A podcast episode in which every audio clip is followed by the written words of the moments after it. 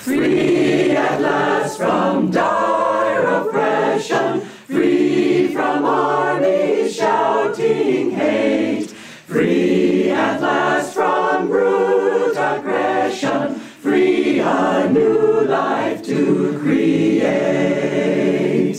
Let us now hands join together,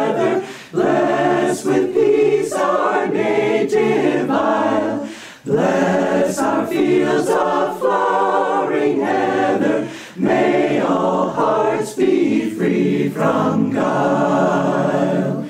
Let us build new lives in beauty. Let the grass wave full and green. Let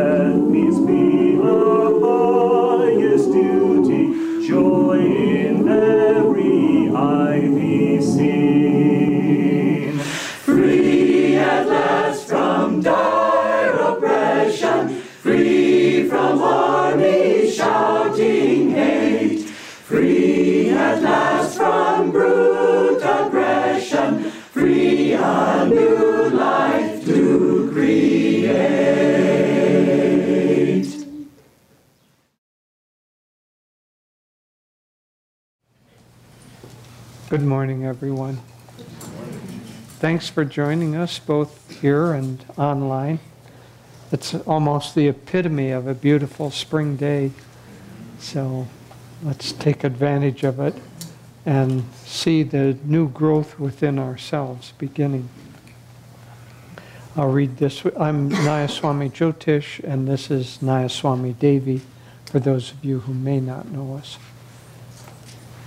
I'll read this uh, subject for this week from Rays of the One Light, which are weekly commentaries on the Bible and Bhagavad Gita, showing the similarity between those two, but by extension, between the essence of all world scriptures. This subject is to each according to his faith. Truth is one and eternal. Realize oneness with it in your deathless self within. The following commentary is based on the teachings of Paramahansa Yogananda. In the Gospel of St. John, chapter 3, we read, Every one that doeth evil hateth the light, neither cometh to the light, lest his deeds should be reproved.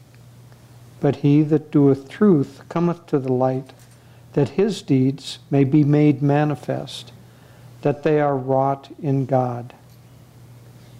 It is a common experience shared by most people that when a person errs, he experiences a desire to hide that error from his conscience instead of holding it up for purification. Error clutches its misdeeds to itself and resists correction, though it is only in a state of purity that we can achieve perfect freedom.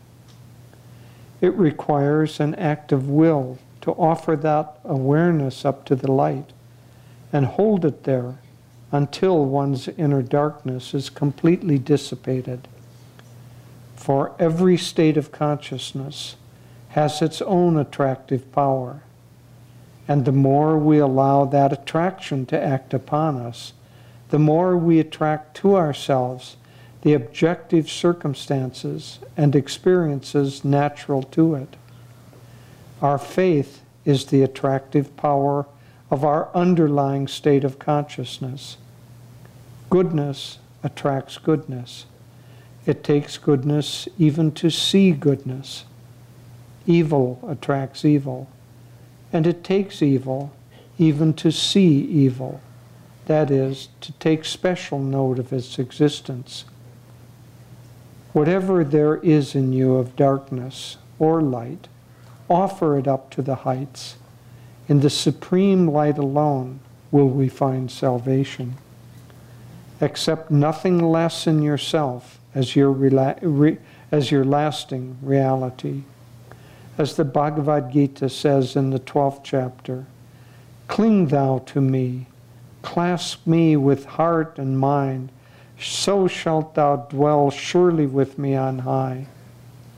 But if thy thought droops from such heights, if thou beest weak to set body and soul upon me constantly, despair not. Give me lower service. Seek to reach me, worshipping with steadfast will. And if thou cannot worship steadfastly, work for me. Toil in works pleasing to me. For he that laboreth right for love of me shall finally attain. But if in this thy faint heart fails, bring me thy failure. Thus, through Holy Scripture, God has spoken to mankind. Om,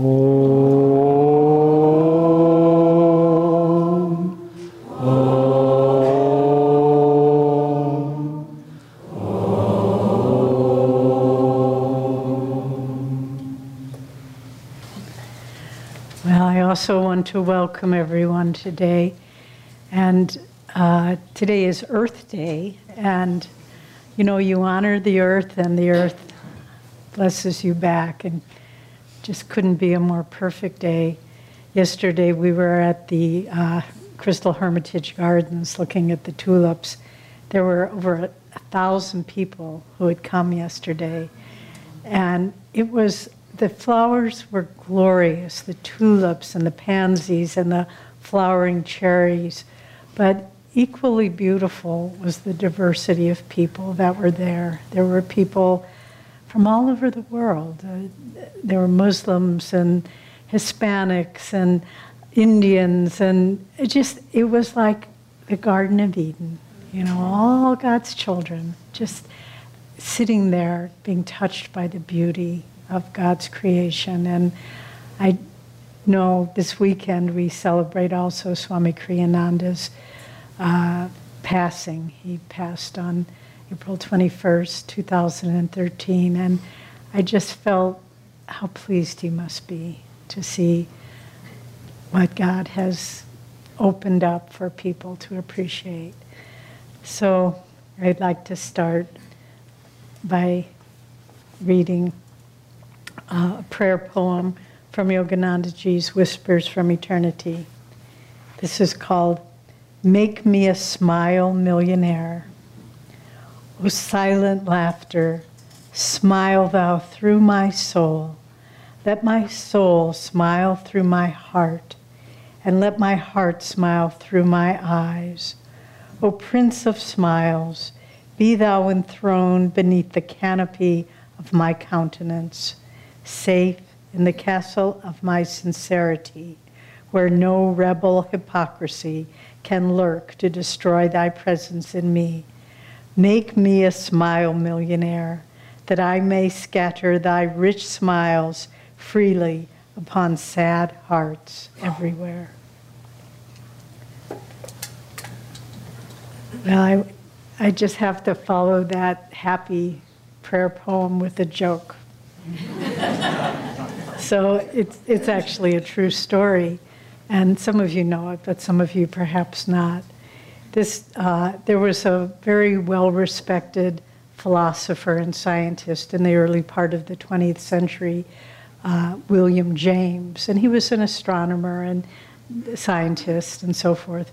And one day, one evening, he was giving a lecture about the nature of our solar system. And he had charts and he was explaining how the sun is the center of our solar system and the different planets rotate around and the earth is part of this great rotation orbit of planets. And afterwards, this little old lady came up to him and said, Mr. James, you shouldn't talk that nonsense. And he said, Madam, what do you mean? She said, All that nonsense about the earth going around the sun everybody knows that the earth is just dirt on the back of a turtle. and Henry James just paused and he said, Well, madam, what does that turtle rest on? And she said, Well, it rests on a bigger turtle. And he said, And what does that turtle rest on? And she said, It's no use, Mr. James. It's turtles all the way down. well, this would be funnier if we didn't look at the world around us today and find very opposing versions of reality. And in our own lives, we have to understand that even in our individual consciousness, there are different versions of reality, aren't there? There's that part of us that aspires to be the best we can be, and there's that other part that says, You're not good enough, why try? Just settle back. Just be dirt on the back of a turtle. And but we need to remember that each one of us are children of God's light. We have to acknowledge that that light is always a moral compass. It's always guiding us. We may not choose to follow that moral compass, but nevertheless, it's inside of us. And when we err, and we all do, every single one of us, then we have to realize we have two choices, and that's what this passage is talking about. We have the choice of least resistance, and I'll even say the choice of weakness, that said when we make a mistake and we say, oh, it's not so bad, or, well, he did it too, or everybody does it, or the faults with the world, the standards are too high, we need to lower the standards. And all of this is the choice of weakness. And then there's a second choice, and that's the choice of strength. And that choice said, I made a mistake, and I can see it now, and I will hold that up to God because I know I am God's child. And I will say, Help me to improve, help me to do better. And we, it's we need to understand too that these two choices aren't just a moment in time, but they are life directions. And if we take the choice of least resistance and self justify our mistakes, what does that do? It creates an ever thickening filter between the light within us and our own actions. We lose the moral compass Every time we justify our mistakes, it's okay, it's not so bad, they did it too.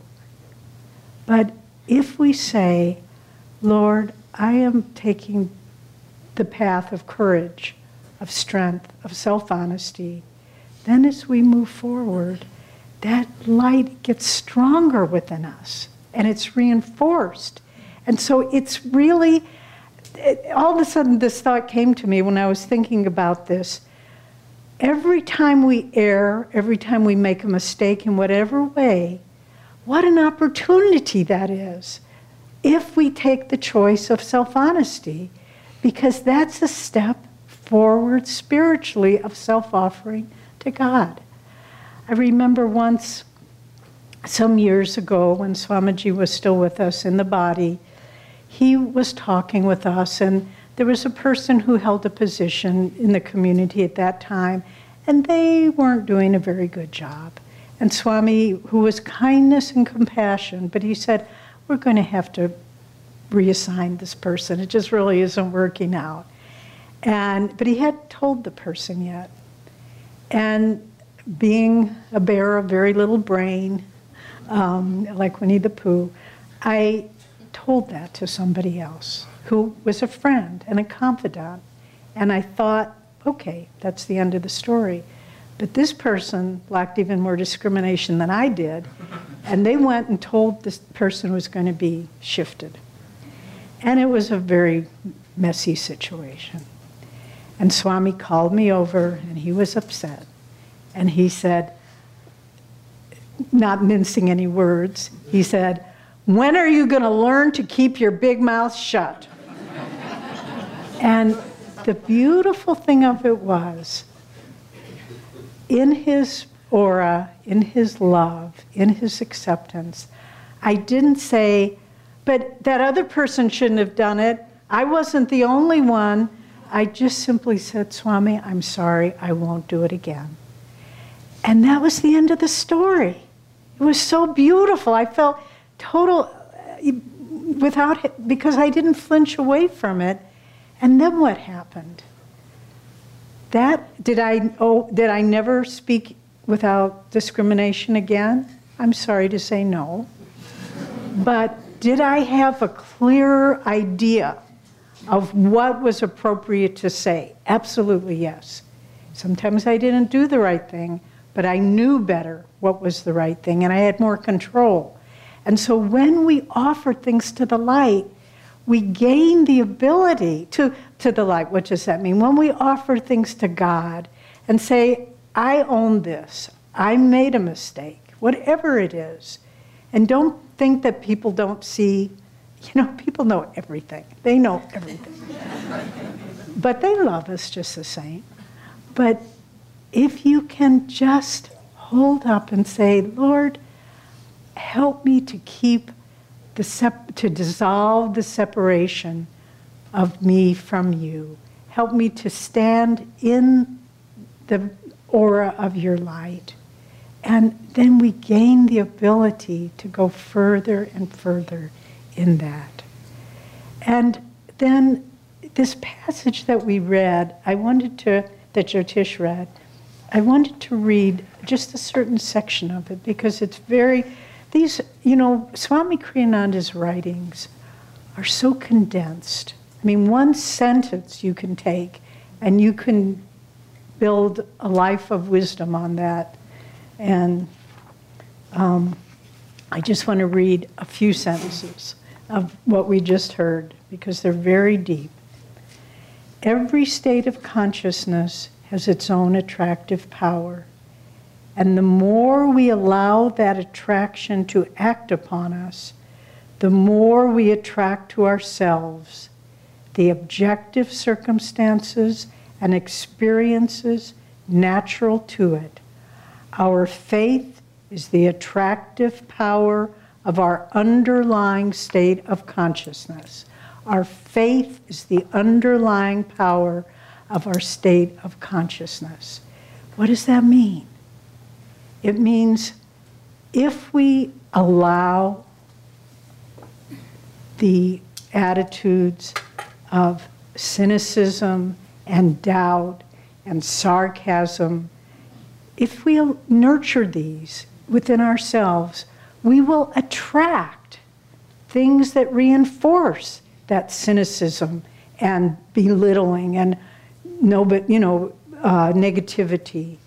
But if we hold to our faith, that will attract to us things that reinforce that faith. And we attract according, it's a choice that we make.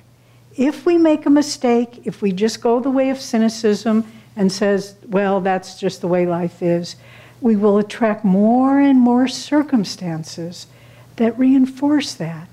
But if we make a mistake and say, Lord, I have faith in your presence in my life, I have faith in humanity, no matter how misguided they may be, may appear at any time. That faith will attract things that reinforces this.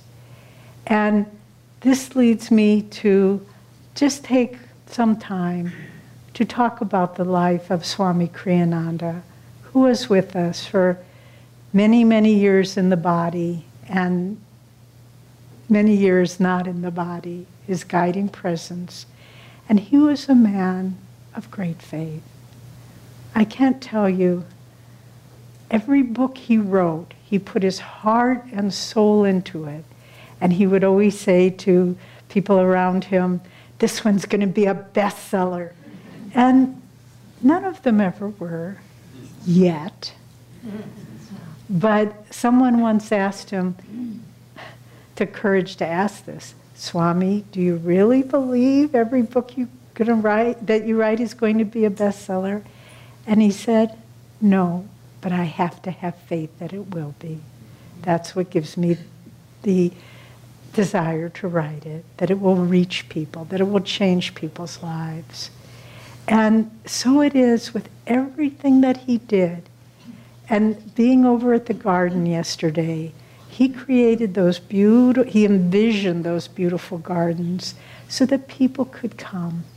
And one of the things that happened yesterday when we were at the garden, it touched me so deeply. There's out by the pool deck, there's a little concrete kind of a patio table where Swami in the afternoon would always go for a little walk and then he'd sit at that table and he'd often have tea or if it was a nice day he would have lunch out there at that little cement uh, table and yesterday there was this beautiful Hispanic family. There was mothers and fathers and grandmothers and grandfathers and little kids of all ages, and they had brought a picnic lunch, and they were so excited, and they were, I don't speak Spanish, but they were all talking and, and out by the pool, and they were eating their lunch, and, and I just thought, oh, Swami, look who's eating at your table now. This beautiful family. And and I know how pleased he must have been, especially with what we see in the world with people being, with diversity being squelched and judged and people being deported and all that, just to have this beautiful family there in that light. And this was Swami's gift. He lived in faith. And he lived in faith and extraordinary love for God. And so many of the things he said in his lifetime didn't come to pass. But now, little by little, they are. And it just made me realize he wasn't living in our time frame. He was living in a much broader rhythm of life. And for those of you who know the story, if you haven't read his autobiography, The New Path, please read it. It's, it's a great book. But in the late 1950s, early 1960s, he wanted to create in India, in New Delhi, a project which simply became known as the Delhi Project. And it was an interfaith temple with beautiful grounds and shrines for all different religions. And not only did it not come to pass, but it led to a huge crisis in his life where he was thrown out of self realization fellowship because they didn't understand his motives. So it didn't come to pass. And then in 2003, he went back to India to establish Ananda's work there. And again, he said, Can we get land in Delhi? Can we find a place to do this project? And they looked and looked, but land was millions of dollars to buy at that time in Delhi. But that faith, this is a, this is a work for God. And then some of you are aware, Jyotish and I just returned from India a few days ago. And this project is starting to happen. A very wealthy, very high minded spiritual man is donating land in Delhi with a very similar, and we were over there helping to plan it. So faith attracts that which it is based on. Faith in God, I'm doing this to serve God, and in time, that comes back, doesn't it? And Swami's presence, we, we were there for two weeks meeting with wonderful, wonderful, talented, creative people. And I felt Swami's presence so strongly in all of the meetings. And then we were meditating on Friday at his Moksha Mandir, and it was the same feeling, that same feeling that I had felt at all the meetings. And I just said, Oh, you have been guiding this all along, haven't you? So, to Swami could have been cynical he could have self justified and said that's all their fault, but he didn't. He let his faith guide his life, and it attracted to him the, in time, everything that he hoped to do. And I just want to close by reading a beautiful quote from Swami. Here it is. This is from The New Path. And this is, yes, everything he came, he hoped to do, is starting to be accomplished. But what he always reminded us of was what I do isn't important. What any of us do isn't important. It's the consciousness with which we do it. And this is a beautiful quote from the New Path. Whose work is this we are spreading? Mine? Yours? Certainly not. Whose world is this that we are so anxious to improve? Not ours either. This is God's show. Our Guru seldom praised me for my labor, but he did sometimes praise me for my devotion. For he was more anxious that I, and all of us, work to develop and perfect ourselves in this heavenly quality that we, than we do tremendous outward labor, but in forgetfulness of God. So, in our lives, in our service, as we, many of you are just completing the yoga teacher training, and you'll be going out and sharing that.